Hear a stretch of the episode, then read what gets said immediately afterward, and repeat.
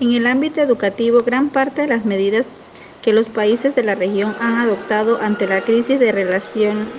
con la suspensión de las clases presenciales en todos los niveles, lo que ha dado origen a tres campos de acción principales, el despliegue de modalidades de aprendizaje a distancia,